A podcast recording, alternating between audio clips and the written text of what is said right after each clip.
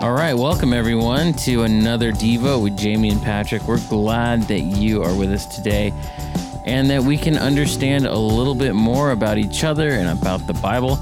Uh, we are in the book of Colossians today. Patrick, what uh, what chapter and verse are we in? We're going to start in Colossians chapter 2, right from the top. We're going to go through uh, verses 1 through 7 this morning, checking out what scriptures are telling us. You know, every day and every scripture has something to tell us. And one thing I like to tell people when they're reading scripture is if you read a scripture and nothing stands out to you, try reading it again. Read it and say every word. You know, God might be waiting to tell you what he wants to tell you. And sometimes if you read a scripture and it's like, I don't know what this is, it's not the right one for you. So God is leading you somewhere else. So never get discouraged when you read scripture. Sometimes it just won't Yeah. resonate. I know it doesn't resonate with me sometimes. So I just have to keep going. You know, keep reading, That pray about it. that's a great that's a great point. There's like a persistence in scripture reading that's important. Yeah. Um, and some days too, like on the other side of that, some days you'll you'll open up the Bible, especially if you got in a habit of it, and you'll read a passage and you'll see something that'll jump out at you, and you're like, oh yeah, this is great, and then you might read another passage and it's the same thing, and it's kind of like you know, it's kind of like a treasure hunt a little bit. uh, I I know I don't normally go out hunting for treasure, uh, but scripture can feel like that where you can have a season or a time where uh, you are just learning a whole lot and god might be speaking through scripture directly to you i've been amazed patrick at how many times i'll read something in the morning uh, a scripture passage in the morning and it'll come in handy later on in the day huh. like that exact passage like something will something will happen i'm like man i really wish i had a verse about and it'll pop back into my head that oh yeah i read that this morning wow. um, I think God works through that, and the Holy Spirit works through that in us. And but like you said, it's it's not always going to happen like that. It's not always going to be something amazing, and uh, but there's always fruit in reading the Scripture. So Yeah. without further ado, maybe we should read the Scripture. Patrick, should I read it, or do you want to read it today? I got it. I can do it. All right. Here we go. Colossians 2, starting at verse 1. I want you to know how hard I am contending for you and for those at Laodicea, and for all who have not met me personally. My goal is that they may be encouraged in heart and united in love, so that they may have the full riches of complete understanding, in order that they may know the mystery of God, namely Christ, in whom are hidden all the treasures of wisdom and knowledge. I tell you this so that no one may deceive you by fine sounding arguments. For though I am absent from you in body, I am present with you in spirit and delight to see how disciplined you are and how firm your faith is in Christ. So then, just as you received Christ Jesus as Lord, continue to live your lives in Him, rooted and built up in Him, strengthened in Him, or strengthened in the faith as you were taught, and overflowing with thankfulness. Word of the Lord. Thanks be to God. There it is. Hey man, there is a hard word in there. Um, Laodicea is the way that people pronounce it a lot of the time, but I think if you really get into it, the uh, the the Greek word might actually not be sia, but kia, like with a K kind of a sound. But I have to double. Laodicea. Uh, Lao, Laodicea might be the might be the more of like if you wanted to get super Greek with it, but we're not Greek. We speak English, and uh, we have an English Bible that we read from, and so Laodicea is uh, is good enough for us, and that's what we'll go with. And I don't know modern day how that how that goes, but that's how we're doing it. So But that is a location. that's a Um, that is a like, town. location. That is a place uh, in the Book of Revelation. That's a place that's mentioned as being lukewarm. Oh, Um, yeah. What does that mean? Says, uh, it says they're lukewarm. They're neither hot nor cold. Therefore, and this is God speaking, therefore I will spit you out of my mouth. whoa. Kind of harsh words, right? So it's Yeah. kind of, you know, people, you might have heard people use the term like being a lukewarm Christian. Oh, Um, and I, I kind of like that phrase because whenever I think about it, I have a buddy uh, who used to always say, you know, it's kind of like if you if you're like looking to, to get into the hot tub and you go in and it's just lukewarm, it's like you're kind of like, eh, I'm like out of here. um, like it's not doing anyone any good being lukewarm. It's like either be a nice, cool, refreshing pool, or be like super hot, Yeah. um, scalding the way you're supposed to be. But if you're in the middle, it doesn't really help out that much. You know, another Right. way to put it would be like, you know, maybe someone's like, "Oh, I want a Coke," and someone else is like, "Oh no, I want a, uh, I want a Diet Coke," and so you're like, "Well, I'll mix a Diet Coke and a Coke together." Well, you're just gonna make two people mad uh, if you do that. Uh, it's not gonna work, right? Right. Or or someone's like, "I want a tall glass of water that's ice cold," and someone else is like, "I want hot tea," and you're like, "Well, let's mix them together so it's like." Room temp tea water. Ugh. Nah, no one wants that. Yeah. no one wants that gross. so that that's kind of the deal with with that particular church but we are getting a little outside of what we're talking about today which is again colossians chapter 2 Yeah. uh, colossians is um, a letter that was written by paul to the church and uh, he's writing it to them um, and to, to kind of set them on the right path uh, he, he's and that's how, why Paul a lot of times he writes letters. His churches kind of go astray. They're they're thinking or their actions go a little bit outside of of uh, where it should be, and Paul is trying to instruct them, kind of in the way like someone who really cares about you wants to instruct you. yeah. Pat, have you ever had someone who cared about you, like kind of give you some advice, and maybe it might have felt harsh at first, and then later on it was like, no, actually they were trying to help me. yeah. I, I feel like you have before. Oh shoot, I, I can't me under the bus. I can't think of in a good way. I can't think of a specific example off the top of my head. Has anyone ever given you advice on like like a skill like surfing or Oh you know, yeah. like don't don't wax the bottom side of your board? That's a or- good tip. Yeah, definitely. And or sometimes like people want to tell you something. Um, you know, I have a friend. Uh, I went out to talk to him, and he's like, "Hey, I just want to give you a little advice on something." I'm like, "Hey, what what what's up?" He's like, "Your breath smells really bad right now. Oh. you need like a mint or some gum." And at first, I was like offended. You know, Yeah. Ha- Has that ever happened to you? Yeah. Like someone's like, "Hey, you know, like something's wrong," and at first I was offended, and then I was like, "Oh wait, he actually cares about me." right? Right. He's not just doing this to point out that there's something wrong with me. They're doing it because they want something that's better. Right. So, um, anyway, so f- for that, that's kind of what Paul's doing with the churches. He's not saying like you guys are a bunch of sinners and I don't like you and you should go away. He's saying here's here's where you need to get better. Yeah. Here's where you're you're astray or gone astray a little bit, and we wanna we wanna help you out. you know, I I really want I think it'd be really cool to look at this passage. You know, it was written for a different church, but what if we looked at it this morning from a perspective of it's written to us.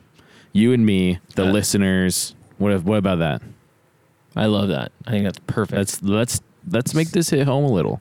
It's easy to talk Yeah. about it to someone else, but you know, there's some compelling things in here, some good reminders. So, you know, I'm gonna read it as if I'm gonna look at it, study it with you as if it's written to me. Yeah. So the first line of it, it's I want you to know.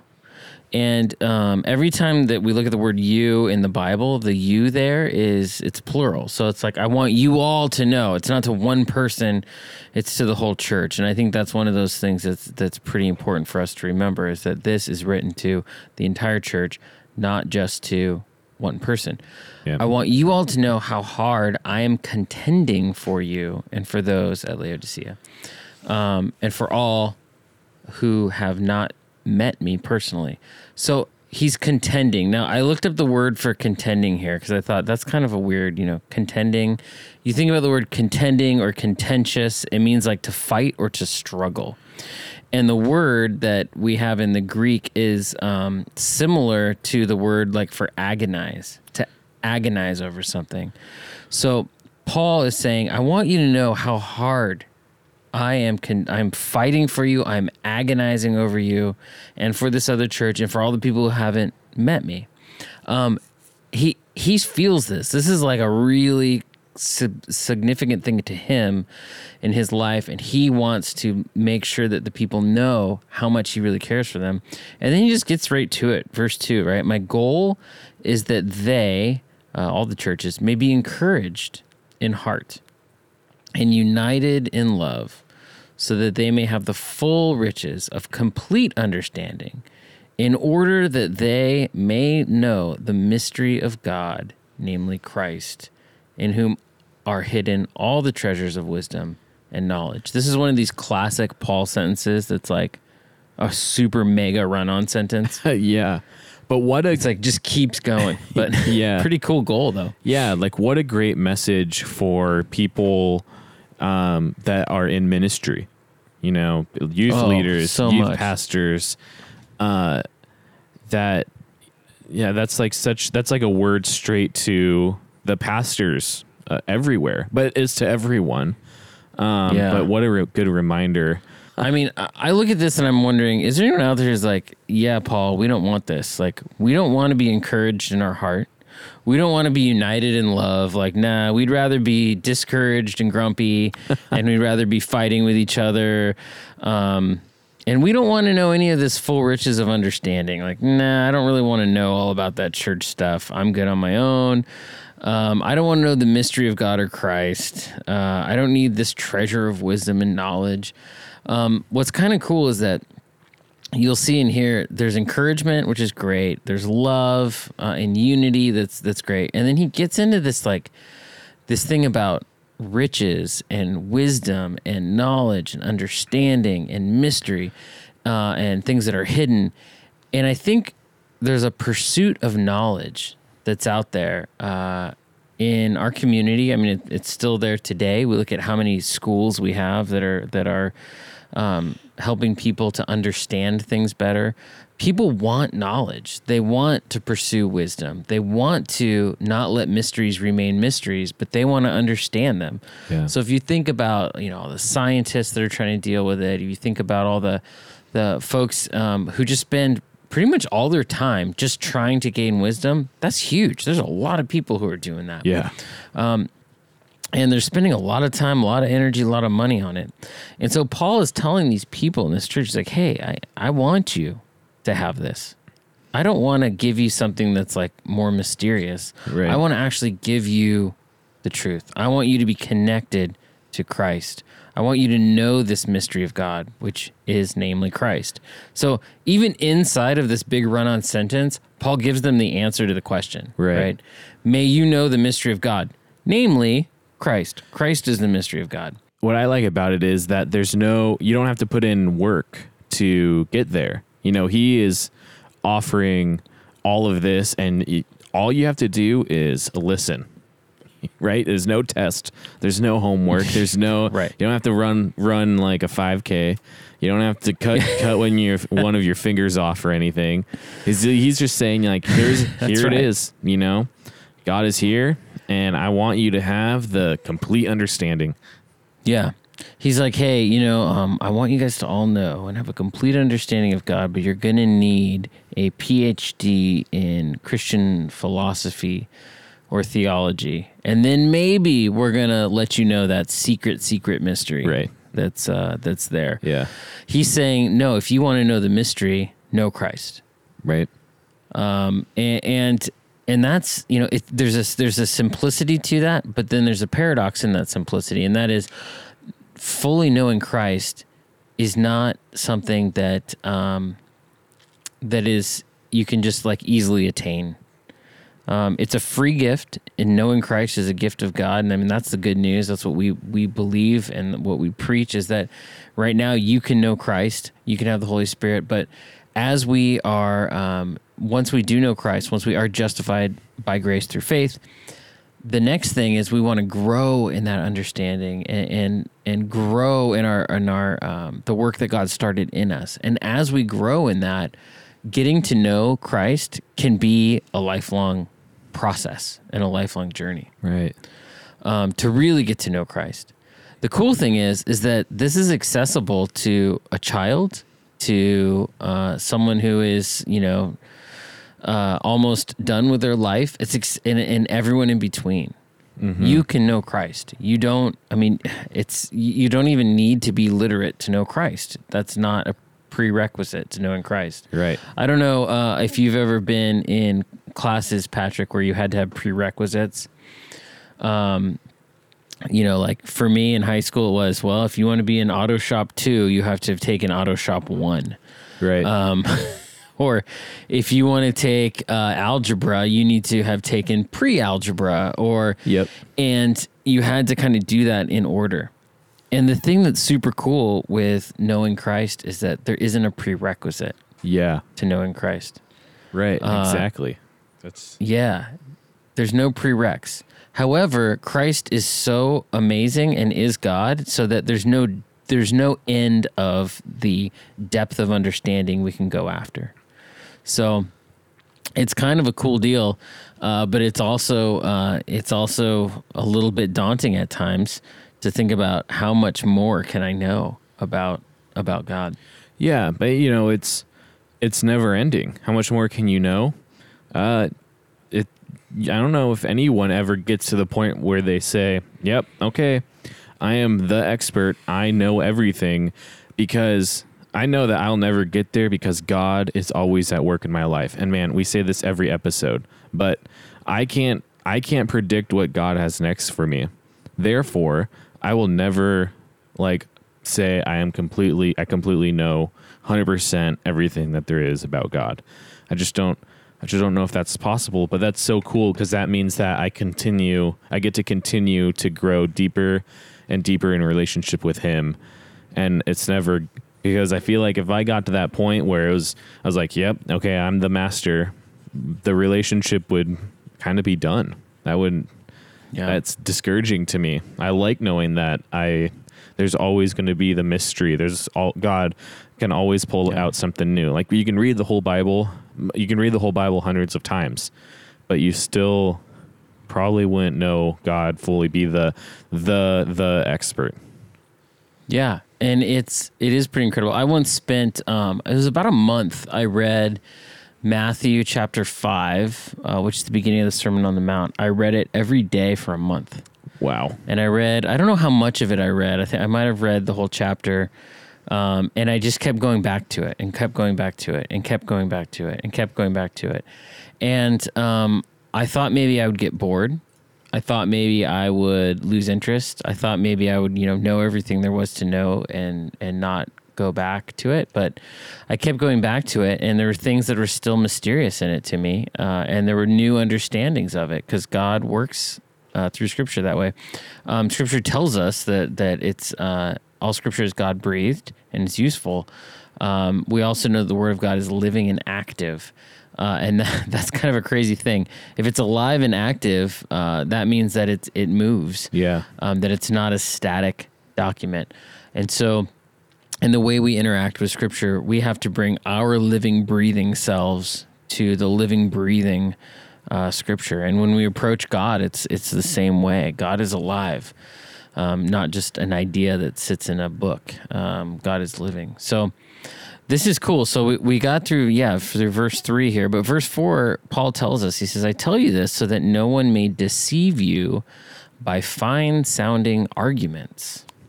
Sounds like he's saying don't debate with anyone. Yeah, you know, it, it, it is funny. And I know a lot of folks, um, you know, I was talking with some people the other day about this. There's always someone who, who says, Hey, I, you know, I, I know the truth. I've got the truth figured out. I know it. I got it. Let me educate you.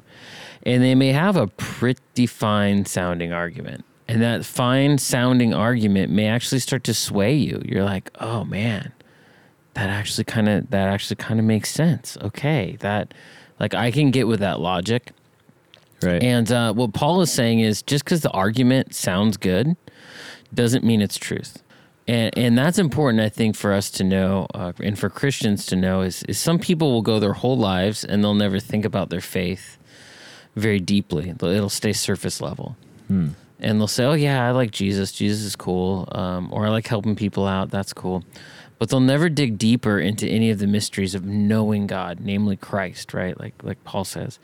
And so what'll happen is you'll get into maybe college or into philosophy or you'll meet someone and they'll say, "Oh no, no, no, no, you got it all wrong. Here's a really good argument." And the argument that they hear is a good argument. It sounds like a great argument.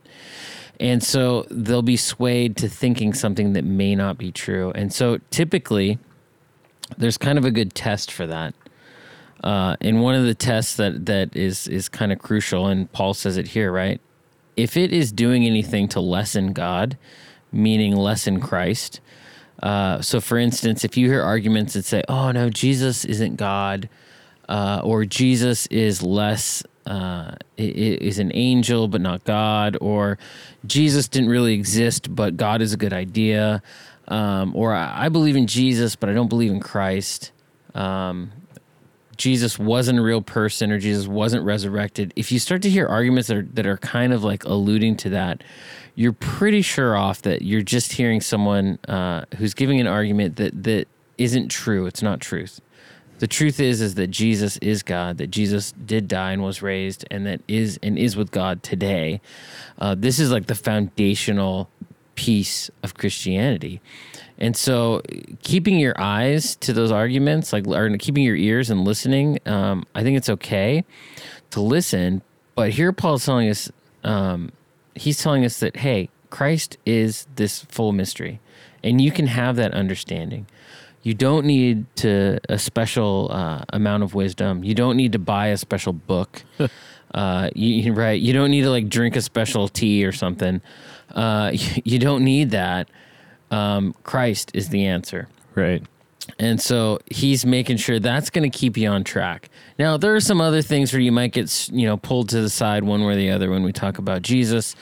Uh, but in general, man, if Jesus Christ is Lord, that's a great check. That's a great smell test on on theology and fine sounding arguments. Yeah, yeah, definitely. Because you know, so there are some people that might challenge that, and but it might be because of things that are you know out of their control. Maybe they they got in an argument with someone at church and now they're like well that god can't be real because i got an argument at church. Or you know they weren't able to go on some trip because they had sports and like well god didn't let me do both so therefore god might not be real. Um, yeah. I mean that that can happen too but you know he's paul's kind of saying don't let those people rub you the wrong way too yeah yeah so. yeah and again, the beginning of this letter, right? He wants you to be encouraged and united. Um, and that's another good way to check. If you're having arguments with people and it's discouraging and you are um, not being united but being torn apart, uh, that that's kind of a good indicator that perhaps um, you're maybe getting into an argument that doesn't matter. Yeah. and I have to tell you, having you know read some philosophy, um, there are some things that seem to make a lot of sense. There's some arguments that really uh, make a lot of sense, and some of them may not lead you towards God. They may lead in a different direction. Um, and and so, I think what's important is it's okay to understand those those arguments. That's fine. I think the problem is when you start to put your faith in the arguments themselves uh, and how fine they sound, rather than uh, your faith in Jesus. Yeah.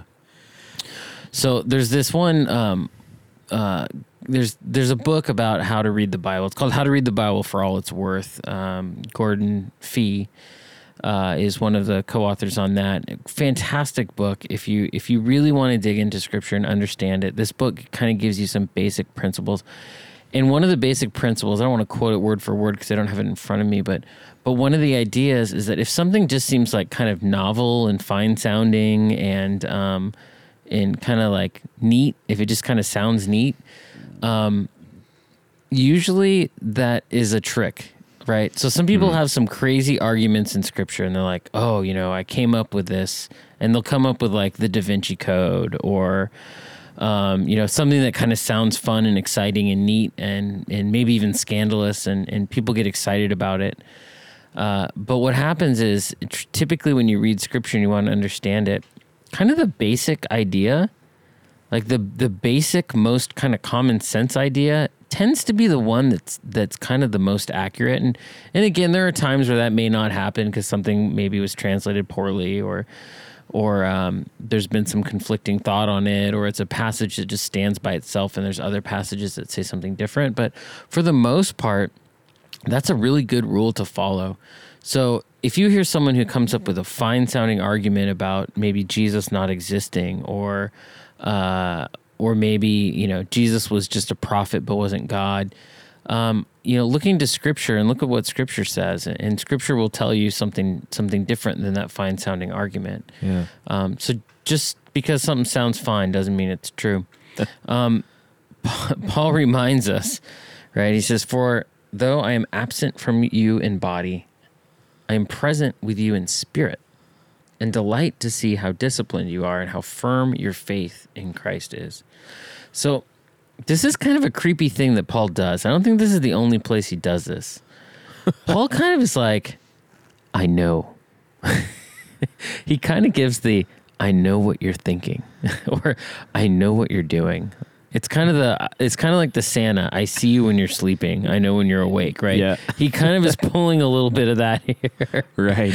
Um, and then he he kind of throws in like, and I'm going to be so excited to see all your discipline and how firm your faith is. Um, you know, there's two ways of looking at this. One is Paul is like kind of trying to gently coerce them to be more disciplined and to be firmer in their faith. That's kind of one thought.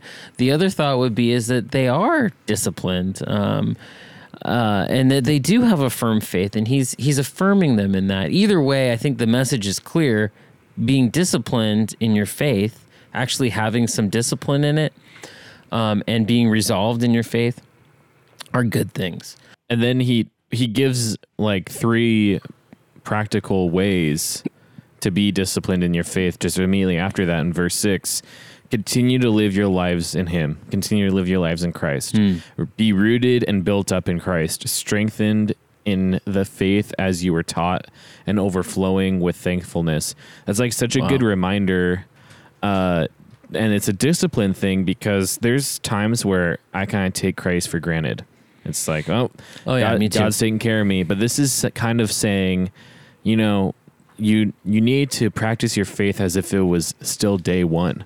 You know, don't let it get Yeah. stagnant because I get into the routines of, you know, okay, read the Bible, pray, do some message writing, do some work. That's it. Mm-hmm. But you gotta, you still gotta shake it up because you know, day one Christian me, uh, w- probably wasn't like that. You know, it's like wow, in scripture a Yeah. lot, studying, like googling stuff. You know, r- singing Yeah. scripture, singing uh, songs on my own, worshiping on my own. It's like we need to continue to have that day one childlike faith, and that is kind of a discipline. And all those things sound so good. It's so weird to say. I think discipline is something that's hard or or difficult, but you know, discipline is in this. Like this is an exciting discipline to practice, and something that I That's know for me, yeah. I don't do it enough. Hmm. Yeah. And it's the kind of thing too. Once you once you get into it and you start to do it, you want to do it more. Right. Um, and so you know, I think a lot of people, uh, when we think about being rooted, and I love that word, rooted and built up in Him, strengthened by the faith. Um, when we're rooted in Christ, uh, it, it helps uh, in in the times when we're weak. Because you know, even like if you think about a tree, a lot of trees they'll lose all their leaves in the winter, um, and then rains might come and, and wash away some of the soil, uh, and the tree might look really weak and not strong, but its roots are still in the ground, Right. And it's still set. And even trees that can look like they're almost completely dead, or bushes too that have really strong root systems, they can come back because they're rooted in that. Right. And so sometimes when we're weak, um, our being rooted in our foundation in Christ is what keeps us going, uh, even when we're at our weakest point. Um, so some of us think like, oh yeah, I'll, you know, I'll break out my Bible and read, and and I'll um, I'll do a devotion or I'll pray when I need God and when I'm at my weakest.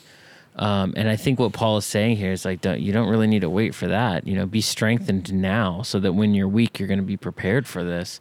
And I- I think that the tree analogy is so good, right? Like, Yeah, trees yeah, are sure. growing when trees start growing and do a lot of their growth when the the water and the air and the sun is optimal, and then they're big and strong. So when the big storm comes, they won't get knocked over.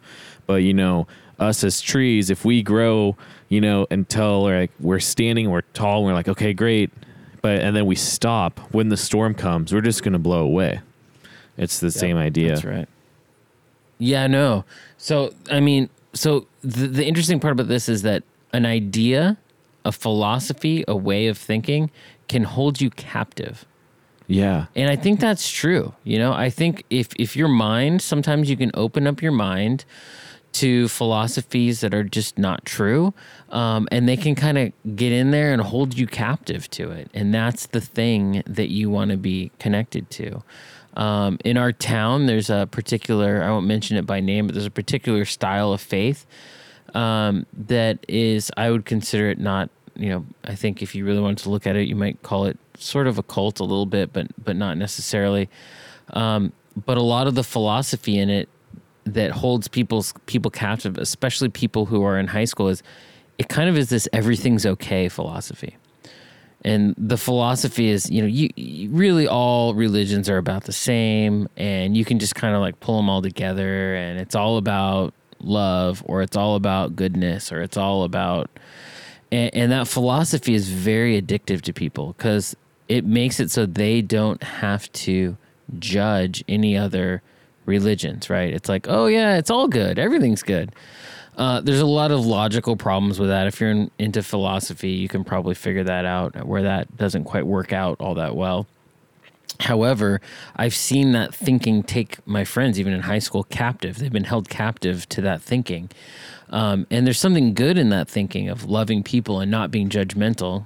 There's a lot of Christianity uh, ideas in Christianity that are similar, right? So John three seventeen is God didn't send His Son into the world to condemn the world, but to save it. Um, and we're actually told not to judge. Um, but there is this other philosophy that just says no one will be judged. Everything's going to be fine. Don't worry. It's all good. And that can hold on to people and they can't let go of it. Um, and so I think Paul is warning don't don't uh, fall into this. We, we learned earlier today that there was this thing called Gnosticism that was happening in this time, and p- perhaps that had something to do with this. I think that's a pretty accurate thing to look at. We don't need to get into all the Gnosticism stuff, but basically, any philosophy out there that that is holding you captive and is not about Christ, that's a problem. So don't lean into that. You know, lean into the mystery of God. That's like Yeah, all that's sure. all you need to have uh, a life where you're rooted and built in Him, strengthened by faith in the mystery of Him, and you have to remember to be overflowing with thankfulness towards Him as well.